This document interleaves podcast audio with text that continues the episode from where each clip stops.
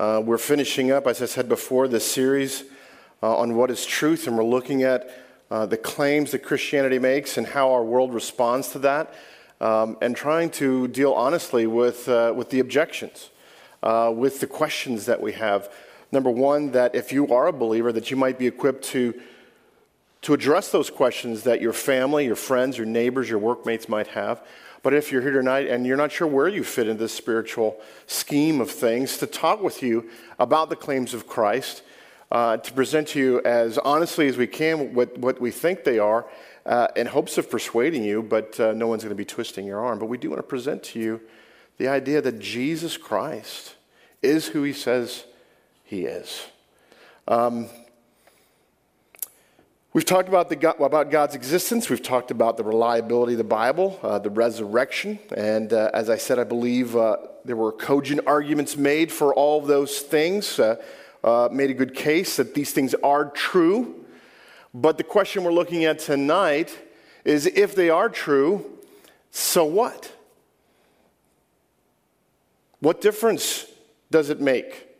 Uh, for many years, I had uh, books on my shelf from my st- days as a metallurgical student, engineering student. How many people know what metallurgy is? Some of you know what metallurgy? That was a picture of a text that I own mineral processing and extraction.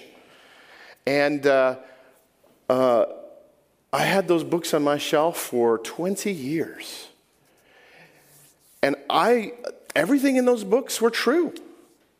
But it didn't but it didn't keep my wife from convincing me that those books had to go. Uh, they were taking up room, they were really heavy, they were hard to move around, and eventually I did let go of them. I hadn't cracked them open in 10 years at a certain point, and so I let them go. So the fact that something is true doesn't necessarily mean it's going to shape my life or that I'm going to cherish it. There's a difference between acknowledging that something is true and having it be at the center of your life, having it make a, a difference. And we can see that even in the scriptures, as people are responding to Jesus, the things that he did, the miraculous things that he did, uh, the unbelievable things that he said, that uh, they responded differently to those things, those truths. And tonight we're going to walk through some of them. And I'm going to ask the question of you what difference does it make that Jesus did live, that he did die, that he, that he was raised from the dead? So what? How do you want those things to shape your life? We're going to do that by looking at Mark chapter 2. It's the story of Jesus healing the paralytic, but we're not looking so much at, at Jesus' healing of this man, but the responses of different people to Jesus' in the context of this story. So, Mark chapter 2, beginning in verse 1. And when he, that is Jesus, returned to Capernaum after some days, it was reported that he was at home. And many were gathered together, so there was no more room, not even at the door. And he was preaching the word to them. And they came, bringing to him a paralytic carried by four men. And when they could not get near him because of the crowd, they removed the roof above him, and when they had made an opening, they let down the bed on which the paralytic lay. And when Jesus saw their faith, he said to the paralytic, Son, your sins are forgiven. Now, some of the scribes were sitting there, questioning in their hearts, Why does this man speak like that? He is blaspheming. Who can forgive sins but God alone? And immediately Jesus, perceiving in his spirit that they were that they thus questioned within themselves, said to them, Why do you question these things in your hearts? hearts? Which is easier to say to the paralytic, Your sins are forgiven, or to say, Rise, take up your bed, and walk? But that you may know that the Son of Man has authority on earth to forgive sins, he said to the paralytic, I say to you, Rise, pick up your bed, and go home. And he rose and immediately picked up his bed and went out before them all, so that they were all amazed and glorified God, saying, We never saw anything like this. Would you pray with me? Father, uh, we want to thank you for this evening, the opportunity to gather in your name, to be with friends, maybe even family, and, and to think about what it is that uh, you have done in, in history, in this world, and, and, and what you may do in our lives. We pray that by your Spirit, you would be at work among us as we look at this passage and as we think about responding to you in a way which honors your love, your grace, and your mercy. Work that in us, we pray it in Jesus' name. Amen. How many people here struggle with allergies? Some of you? How many, how, how many of you know that uh, St. Louis is one of the worst cities in America for allergies? Okay, a lot of you know, you know that. Uh, my kids always struggled with allergies and sensitivities to all kinds of different things, but when we moved to St. Louis a number of years ago, uh, they seemed to really spin out of control. My girls, in particular, seemed to be sick all the time, but, but my wife and my oldest son, Eli, were also suffering. Mary, my wife, just, you know, had it with being sick all the time, so she just started trying everything. She's a great mom, and like all great moms, just like, I, I have to fix this for my kids. So she said about trying different things, reading about uh, you know allergies and and uh, toxins and and uh, and she came across these various kinds of treatments, specialized diets. She met uh, holistic doctors, started going to them, chiropractors. Uh, there's even a doctor. This is fairly recently. My one of my twins, because of her uh, bronchial issues, had learned to breathe in a weird kind of way, and the doctor said she needs to learn how to breathe properly again. I was like, really? I mean, breathing? This kind of comes natural, doesn't it? I mean, do you have to learn how to breathe? And he said, yep. And to my astonishment, um, she did have to learn how to breathe again. And it really changed her personality. Uh, you, you know, these, these diets and the various treatments they had, the holistic doctors, the chiropractors, despite the fact that I had some serious skepticism, the serious results were hard to argue with.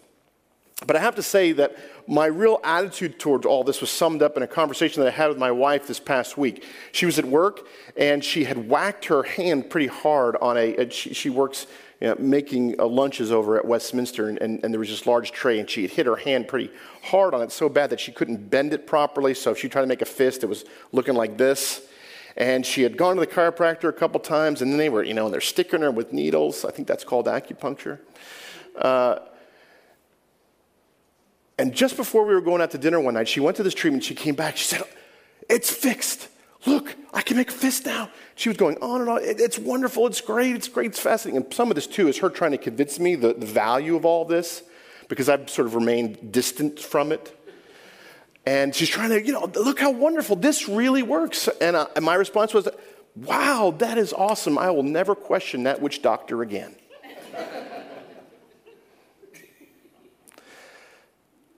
I say that to sort of point out that I am appreciative of what's happening there, but I am, I'm a little bit removed from it. And maybe to, um, uh, to, uh, to my own, um, what's the right word? Uh, I'm sort of telling a story on myself. I probably should be more receptive than I am. But it is what it is. You know, I'm sort of removed from it. I'm glad it's helping them, but uh, I'm not about to show up in that doctor's office myself. get what I'm saying? Now, in the scriptures, we see people responding just like I'm responding to those doctors, but they respond that way to Jesus. And we see a number of other responses too. Generally speaking, we see three kinds of reactions. Uh, we saw them in the passage earlier. The first one is that there are those that reject the truth. They deny it. They say, no, that's not what's happening. Uh, I, am going to fight that. Maybe they're dismissive of it. They just don't want to interact with it. Maybe they're scoffers or worse, they become antagonists. They fight against it. They try to suppress it. Uh, the second category of people are those that acknowledge that something's happening there, acknowledge some aspect of the truth. Maybe they're even amazed and admire Jesus, but they remain removed. That's great for you. And then there are those that see the truth for what it is, and it moves them. It moves them to worship. It moves them to change their lives. They believe. So the question for all of us is where do we fit? What is our response to Jesus? And does Jesus, the truth of his life, death, and resurrection, doesn't make any difference at all? Let's look at the first category of people. Uh, now, I know lots of people who fit into this category the, those that are dismissive or the deniers, the antagonistic. Uh, we certainly can see folks like that in uh, verses 5 and following just to read those passages. And when Jesus saw their faith, he said to the paralytic, Son, your sins are forgiven. Now, some of the scribes were sitting there questioning their hearts why does this man speak like that? He's blaspheming. Who can forgive sins but God? They're saying this is outrageous what he's claiming here. The, the implications of what he's saying is he's equating himself with God. That is unacceptable. It's outrageous. Now, the scribes, they're basically the educated people uh, that, uh, uh, of, of that era, at least in, in, that Jewish community. They're the scholars. And they came to hear Jesus. We don't know why. Maybe they're just trying to check him out. Hmm, does, he, does he really match up with our orthodoxy? Uh, the phenomena of it. Lots of people are hearing him, so we better go too. Uh, or maybe they're looking for a, a reason to condemn Jesus, which is certainly true later in the Gospels, the Pharisees and the scribes try to find a way to condemn Jesus. Um, we don't know all of the reasons that that they attended, but we know that they are outraged at what he's saying. That's their response to him. Maybe it's because what he says offends their sensibilities. Maybe it's because what he's saying is challenging their spiritual authority uh, in the community. But whatever it is, they don't like where Jesus is going with this line of thinking, and something tells me that it doesn't matter what the facts would be what proofs they would offer to scribes. And in fact, the Gospels bear that out. They were outraged by Jesus, and they didn't want to be confused with the facts. What he was saying was unacceptable. I think about uh, the scholarly people in our day and age, those that are considered scholars of PhDs, those working in, in, in, university and academic settings, those writing books, philosophers. And I have a lot of respect for the academic work they've done, the discipline that they have. I have a lot of respect for even the atheistic philosophers. Uh, they can be great thinkers, very persuasive in their argu- arguments. But, but I would also say that the vast majority, maybe not all, but the vast majority, make claims that are as bald faced faith claims as anything I might profess as a Christian. Let me give you an example. Sam Harris, I've talked about him uh, a few weeks ago in, in a sermon. Um, he's a noted writer, philosopher, and atheist. And he wrote this Science is the, in the broadest sense, includes all the reasonable claims to knowledge about ourselves and the world. It's another way of saying that claims of religion are unreasonable. Okay, that's the implicit um, uh, statement that he's making there. If you're not sure, you can go read other things. He says it more explicitly in other places in his writings. Now, he makes this claim about science despite the fact that there's constant revision in science. There are lots of things that science claimed to be true and ridiculed as, ridiculed as false that now we acknowledge as true things. For instance, we used to, the scientists and astronomers used to say the universe was always was always the way it was. It was called the steady, the steady state theory. And when someone uh, proposed the idea that actually there used to be nothing and then there was something, uh, they, they accused that person of being influenced by their religious beliefs. It was made by a Catholic priest who was also an astronomer, but nowadays he's considered to be absolutely right. Despite constant revisions in science, uh, despite the outrageous and erroneous claims made, and even worse, the use science has often been put to to uh, justify things like eugenics and racial superiority. Sam Harris says all the reasonable claims are contained in science. There's an absolute faith that science will, will answer all the remaining questions and bring correction to any faulty perspectives. Now, I will say this I, I, have respect for that faith claim. I might even concede that there's certain reasonable to us. Science has proved very useful, very useful uh, in improving the human condition. Um, so I might, I might concede that it's a reasonable faith claim. But that's what it is a faith claim. Because he can't, we can't verify that it's true, and we can't readily falsify it either. Sam Harris would say about religion that when you can't falsify something, then it's erroneous. But then he goes and says this a faith claim. And the fact that he, many atheists are blind to the nature of the claims they make uh, is telling me that they just find something unacceptable and therefore dismiss it. I respectfully submit that just because someone finds something unacceptable doesn't make it untrue. I would also say this that since you're here tonight, I doubt seriously that any of you have that perspective. Nonetheless, you might know people who do. Now, we're more likely to have the amazed perspective. Um, and that's something we need to ask ourselves, no matter where, we're, where we are in our walk with Jesus. Are we worshipers or are we just amazed with Jesus? Um, I think that whether we admit it to ourselves or not, there are many more people in our midst that, uh, that, that, are of that perspective. Uh, maybe here tonight, may, maybe a lot on Sunday morning. We fit into that second category uh, admiring Jesus, fascinated with him, amazed with what he's done, but not necessarily given over to him. We acknowledge there's something to this Jesus thing. Perhaps we're not sure what to make of his miraculous works. We don't know what to make of his life, death, and resurrection, but there's something there. There's something that is going on. And we see like folks like that all over the Gospels. We see them here again in this passage. Uh, and folks like them. Verse 12, uh, when it talks about the paralytic, and he rose immediately and picked up his bed and went out before them, and they were all amazed and they glorified God. They said, This is awesome. God did this thing, saying, We never saw anything like this. They're amazed. Praise Jesus.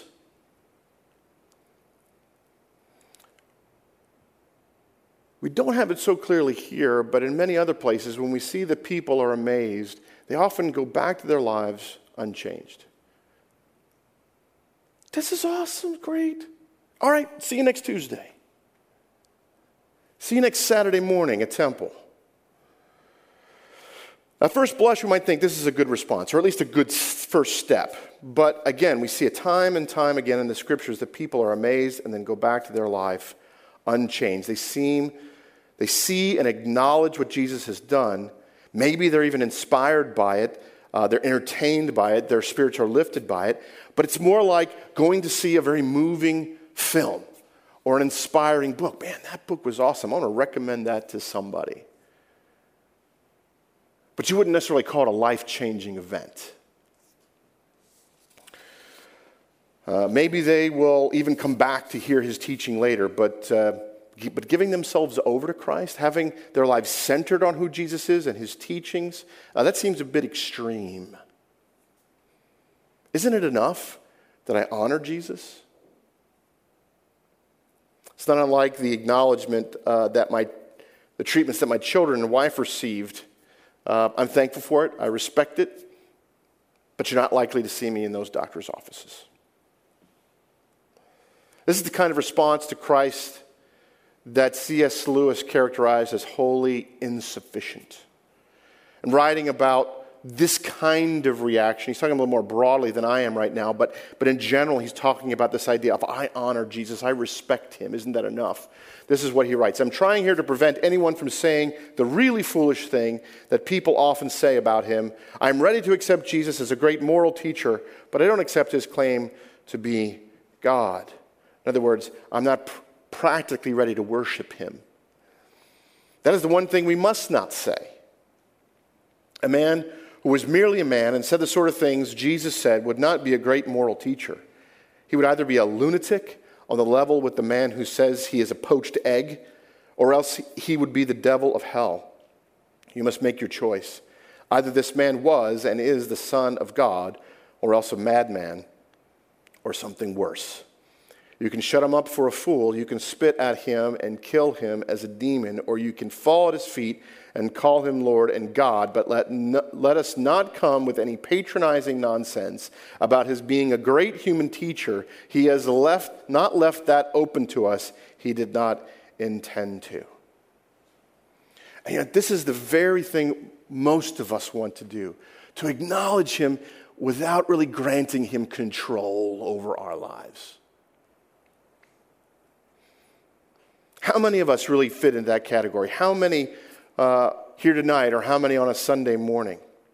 Oh, with our lips, we profess the words, Jesus is Lord, but in our hearts, what's really reigning there?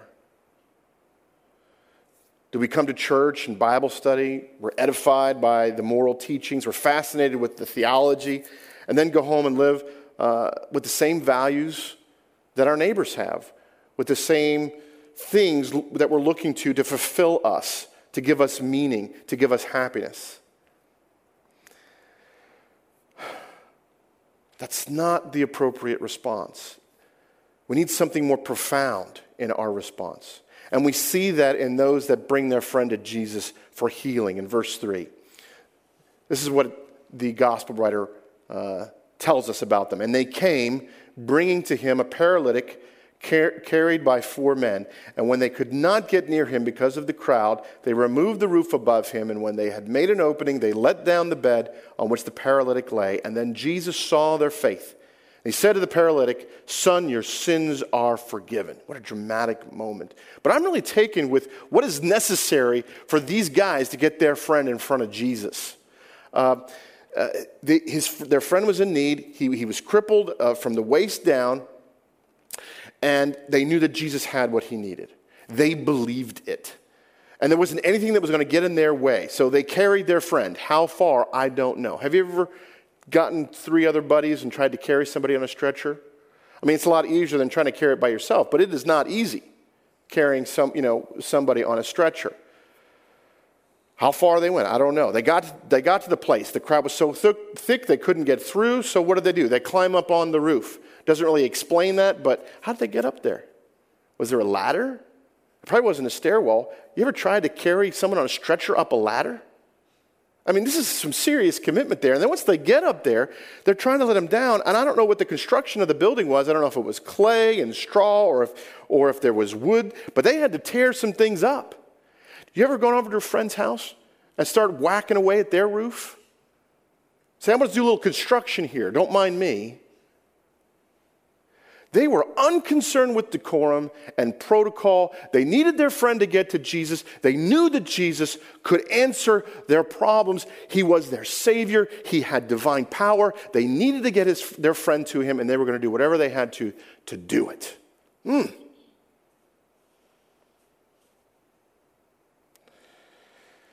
Now, there's lots of things that I have, some people say I have a passion for. You know, I'm a fanboy. Does anybody know what a fanboy is? What some, some people know what a fanboy is. I'm into movies and comic books and things like that. You know, I have a wallet here, and it's all Marvel comic book stuff. You know, so my kids got that for me because I'm a big fan. I'm a fan. But I have never been to a comic book convention, convention. I have never gone to seek out Stan Lee and get his autograph. Okay, if you know who Stan Lee is. Some of you don't know who Stan Lee is. He's kind of the godfather of all the Marvel comics, creator of Spider Man and other superhero characters. I've never gone to see him. I'm a fan. You know, but that's just a lot of work to get to those places. I'm a big fan of Harry Potter. I've read all the books. I know a lot about them. I can even tell you, I'm, you know, I'm a dilettante scholar on it, but I can talk to you about all the places where J.K. Rowling is making references to Christianity, and she has references to C.S. Lewis's characters and, and Chronicles of Narnia. It's fascinating. But I've never been to a book signing. I used to be a huge fan of U2. But the closest I ever got to the lead singer of U2, Bono, was about 50 yards away when I went to go see him at a concert. When I bought a ticket at a reasonable price and in a very ordinary way and say, Look, that's Bono. These men had something more for Jesus than simply being fans. They had something driving them. It was conviction. Jesus was, again, the means of their salvation, and he had divine power, and that conviction led them to extreme, maybe even unreasonable actions. And when I think about the church in America, sometimes when I think about my own devotion, I wonder if we aren't more fans of Jesus than worshipers. I saw more conviction, more loyalty, more passion for the St. Louis Rams than for Jesus. And where did that loyalty get us with football, huh? Disappointment. Jesus is offering us so much more than entertainment on a Sunday afternoon or civic pride or bragging rights after a championship game. He offers us meaning and purpose. He offers us healing, both spiritual and physical. He offers the restoration of life itself and the resurrection. He offers connection with the God of the cosmos transcendence, for us to get perspective on the fact that, yes, we suffer in this life, but it is not what defines our life. Now, the only appropriate response is in kind with the life that Jesus offered on our behalf. we should offer our lives. Now, some of you come to church out of respect for a family member's belief or maybe out of respect for Jesus himself. That's awesome. I commend you for that.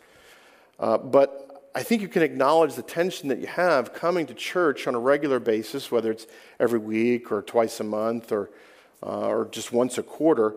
Uh, the tension between coming and showing that respect and then what you hear that Jesus is God. Because if that's true, we owe him a lot more than simply quarterly attendance at church. The so what of the truths presented here over the past few weeks is so much more than you should be a fan of Jesus. It should compel us all to worship, to submit ourselves, and to find satisfaction in that service because it's the only place we can find ultimate satisfaction and joy. So I invite you to that right now, wherever you are in your life, whether you're a skeptic or whether you've been a believer of Jesus for, for many years, but you know, you've been struggling with something recently. Fall at the feet of Jesus. Say, Yes, I worship. I trust you to give me meaning, to forgive me of the things that I've done wrong to restore my life and to give me hope even in death. And I give you my life, not as an exchange for what you've done, but out of gratitude. That, that is the appropriate response. Let's pray. Father, thank you again for your word and for this opportunity to gather in your name tonight. We do pray that you would impress upon us your love the extent of it, the commitment that you made to us, that you yourself would leave the, ma- the majestic scenes of heaven and take on human life, the humiliation of it, that you might restore relationship with us. Father, help us not only to see the reasonableness of these claims, but the rightness of them, that we would feel the compulsion that it should rightly create in us to worship, to worship from the heart. Not simply to honor you with occasional attendance at church, but to say, Lord, you redeemed my life from the grave. Use it as you will. Work that in us, we pray it in Jesus' name. Amen.